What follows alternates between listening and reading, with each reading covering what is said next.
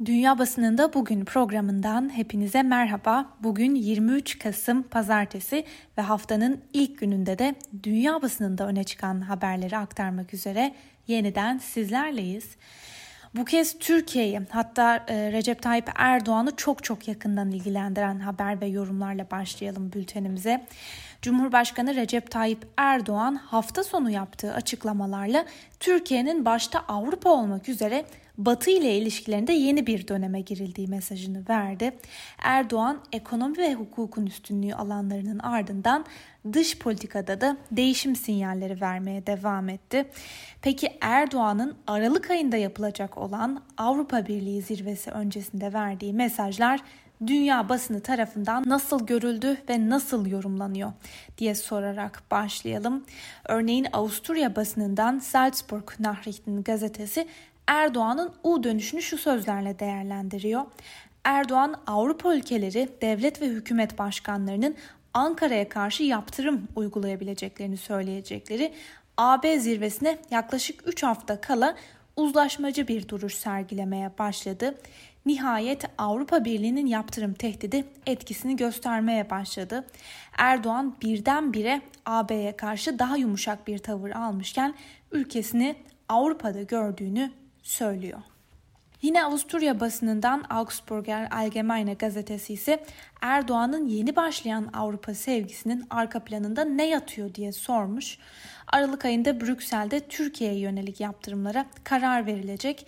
Ekonomi kim bilir ne kadar zor bir durumdaki Erdoğan aniden AB'ye yönelik uzlaşmacı bir tavır benimsemek zorunda kaldı. Alman basınından Süddeutsche Zeitung ise Erdoğan'ın söylemlerini Erdoğan'ın U dönüşü başlığıyla aktardığı yazıda değerlendirmiş. Siyasi ve ekonomik baskıların altında kalan Türkiye Cumhurbaşkanı yeni bir ton sahiplendi. Avrupa yanlısı ve uzlaşmacı sinyallerle yeni ittifaklar kurmaya hazırlanıyor olabilir. Bloomberg ise yaptırım tehdidine rağmen Erdoğan Türkiye'nin geleceğini Avrupa'da görüyor değerlendirmesini yaparken El Cezire ise Erdoğan'ın diyalog çağrısının Türkiye'ye yönelik yaptırım kararlarının tartışılacağı günlere çok kısa bir süre kalmışken geldiğine de dikkat çekiyor. Ve BBC'nin haberine göre de diplomatik kaynaklar AB-Türkiye ilişkilerinde üç temel sorun yaşandığının altını çiziyor. Bunlar Türkiye'nin Fransa ve Avusturya gibi bazı üye ülkelerle yaşadığı ikili sorunlar, Yunanistan ve Kıbrıs ile Doğu Akdeniz'den kaynaklanan uyuşmazlıklar ve son dönemde tamamen bozulduğu düşünülen demokrasi sicili olarak sıralanıyor. Bunlar arasında Ankara'nın başını ağrıtabilecek en acil konu ise Doğu Akdeniz'de yükselen tansiyon olarak gösteriliyor. Diplomatik kaynaklar Türkiye'nin AB ile yeni bir döneme girmesi için somut adım atması gerektiğinin altını çiziyorlar. Ve bu noktada belki hatırlatmakta fayda var çünkü farklı birçok yorumcunun köşe yazarının yaptığı gibi Yunan basınından Ekatimerini gazetesi de 30 Ekim tarihli bir yazısında Aralık ayında AB liderlerinin yapacağı toplantı ile gündeme gelecek olan Türkiye'ye yaptırım ihtimalinin Türkiye'nin özellikle de Recep Tayyip Erdoğan'ın agresyonunu kıracağı yorumunu yapmıştı. Türkiye'ye ilişkin aktardığımız bu haber ve yorumların ardından Avrupa basınında yine çokça tartışılan ve Eurotopics'in de bugün gündemine taşıdığı bir haberle devam edelim. Avrupa Birliği'nin yaklaşık 1.8 trilyon euroluk bütçesinin Macaristan ve Polonya tarafından veto edilmesi tartışmaları da beraberinde getirmişti.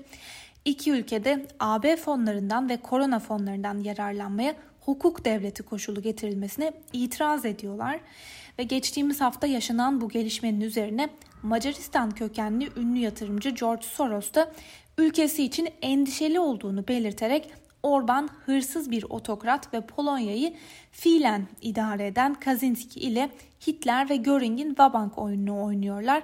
İnşaat yıkım topları diye yazdı ve Soros'un e, bu ifadeleri kullandığı makalesi de Avrupa'da yayınlanan birçok gazetede yayınlanmıştı. Avrupa basını ise AB'nin temel ilkelerinin sonunun gelebileceğini düşünüyor ve bu konuda farklı yorumlar yapıyor. Örneğin Macar basınından Nepsava gazetesi vetonun Macaristan'ın çıkarına olmadığına dikkat çekmiş. Orban kendi geleceğini ipotek altına alıyor. Çünkü Orban ve hükümeti gelecek kuşakları değil sadece kendisini düşünüyor yorumunu yapmış.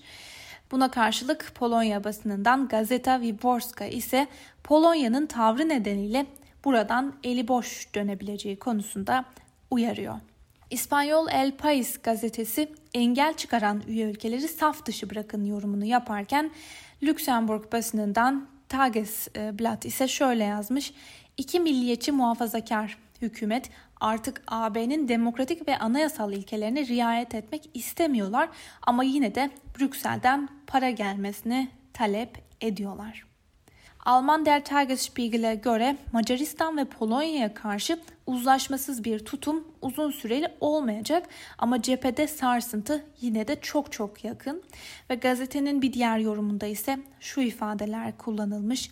Orban demokrasinin yıkıcı topu konumunda Avrupa'nın en küstah kleptokratı Budapeşte'de oturmaya devam ederek Macaristan'ı kendi lehine inşa ediyor. Rus basınından RIA Novosti ise Avrupa Birliği'nde uzun zamandır var olan uzlaşı ilkesinin sonunda devre dışı kalmasını olumlu bir gelişme olarak niteleyerek sonunda şantaja boyun eğmeyen birileri de çıktı diye yazmış. Aktardığımız bu haber ve yorumların ardından Amerikan basınından Voice of America'nın Amerika'ya ilişkin e, aktardığı bir haberiyle devam edelim. Pensilvanya kararı sonrası Trump'a baskı artıyor. Pensilvanya'da hakim Trump ekibinin seçimde düzensizlikler olduğu yönündeki itirazlarını reddetti. Kararın ardından Cumhuriyetçilerin Başkan Donald Trump'a sonuçları kabul etmesi yönündeki baskısı da artıyor. Karar seçim sonuçlarını değiştirmeye çalışan Trump'a bir başka darbe anlamına geliyor. Öbür taraftan uzmanlar Trump yönetiminin resmi geçiş sürecini başlatmamasının ulusal güvenliğe ve korona mücadelesine olumsuz etkisi olacağını belirtiyorlar. New York Times'ın da gündemine taşıdığı bu habere göre sayıları giderek artan cumhuriyetçiler Biden'ın zaferini kabul etmeye başladılar. Daha da ötesi bazı cumhuriyetçi isimler geçiş sürecinin resmi olarak başlaması için çağrıda bulunan müttefiklerine katılmaya ve aynı talebi dile getirmeye başladılar. Aynı haber Washington Post'un da bugün gündeminde. Gazete gelişmeyi şöyle aktarmış. Biden'ın yönetimi devralması için Trump'ın yenilgiyi kabul edip geçiş sürecini başlatması için Trump üzerindeki baskı artıyor. Cumhuriyetçi Senatör Pat Toomey kararın Trump'ın Pensilvanya'da yasal bir zafer kazanmasını imkansız hale getirdiğini belirtti ve Trump'a yenilgiyi kabul etmesi çağrısı yaptı. Cumhuriyetçi Temsilciler Meclisi üyesi Liz Cheney de mahkemede başarı sağlamaması durumunda Trump'a seçim sürecine saygı göstermesi çağrısında bulundu. Gazetenin yorum köşesinde ise süreç şöyle değerlendirilmiş. Demokrasimiz mücadele ediyor ama dayanıyor. Amerikalılar zamanı geldiğinde demokrasiyi kimlerin savunduğunu ve kimlerin savunmadığını çok iyi bir şekilde hatırlayacaktır.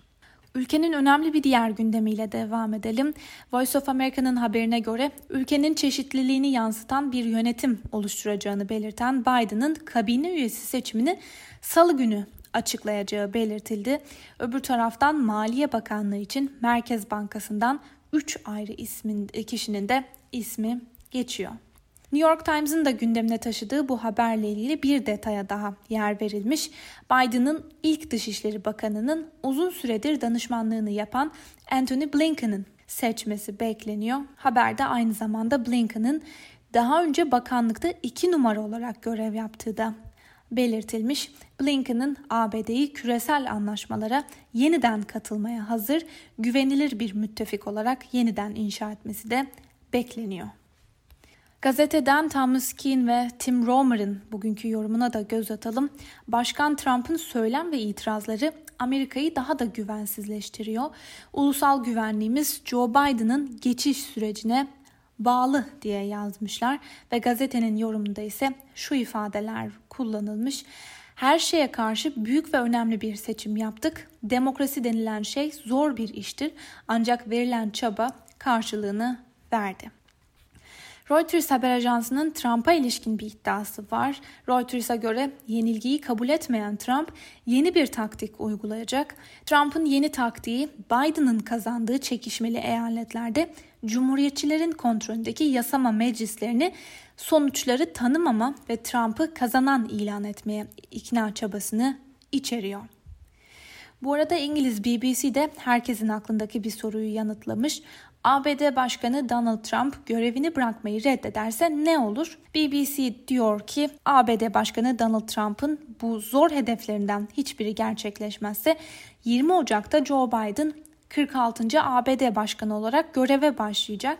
Bunun için Trump'ın yenilgiyi kabul etmesi gerekmiyor. O noktada gizli servis ve ABD ordusu Donald Trump'a Beyaz Saray'da izinsiz bir şekilde bulunan herhangi biri gibi davranabilir. BBC'nin bir diğer haberiyle devam edelim. İngiltere'de ülke genelindeki kısıtlamaların sona ermesinin ardından 3 aşamalı sisteme geri dönülecek.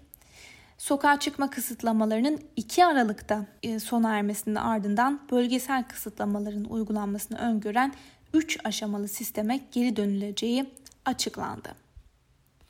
Bir diğer habere göre İngiltere Başbakanı Boris Johnson yaklaşık 6 ay önce koronavirüs salgınına karşı geliştirilen test temas sisteminin dünyada birinci olacağını ilan etmişti.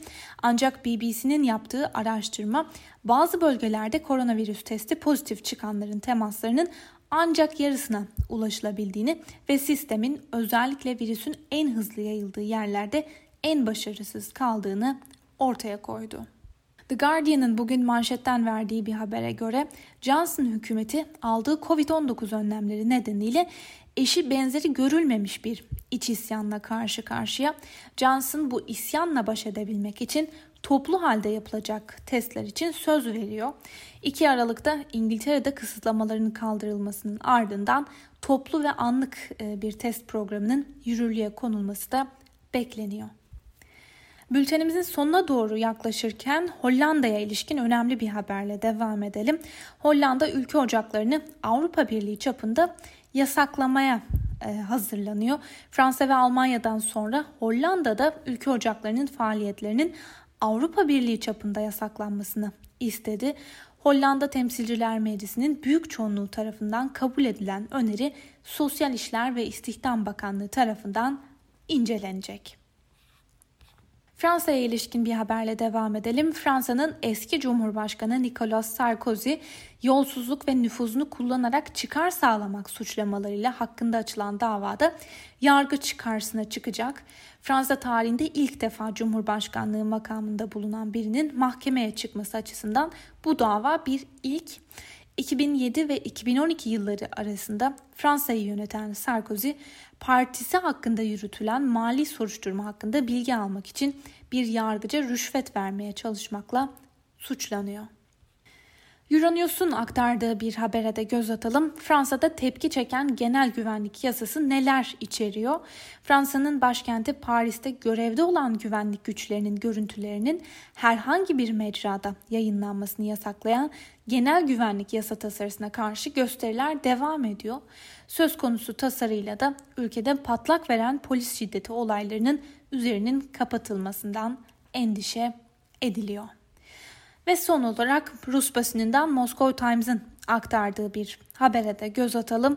Belarus'ta halk Lukashenko'ya karşı bir kez daha sokağa çıktı.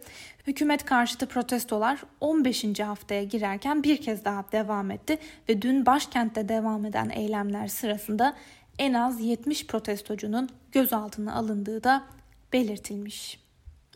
Sevgili Özgür Öz Radyo dinleyicileri, Moscow Times'tan aktardığımız bu haberle birlikte bugünkü programımızın da sonuna geldik. Yarın aynı saatte tekrar görüşmek dileğiyle. Şimdilik hoşçakalın.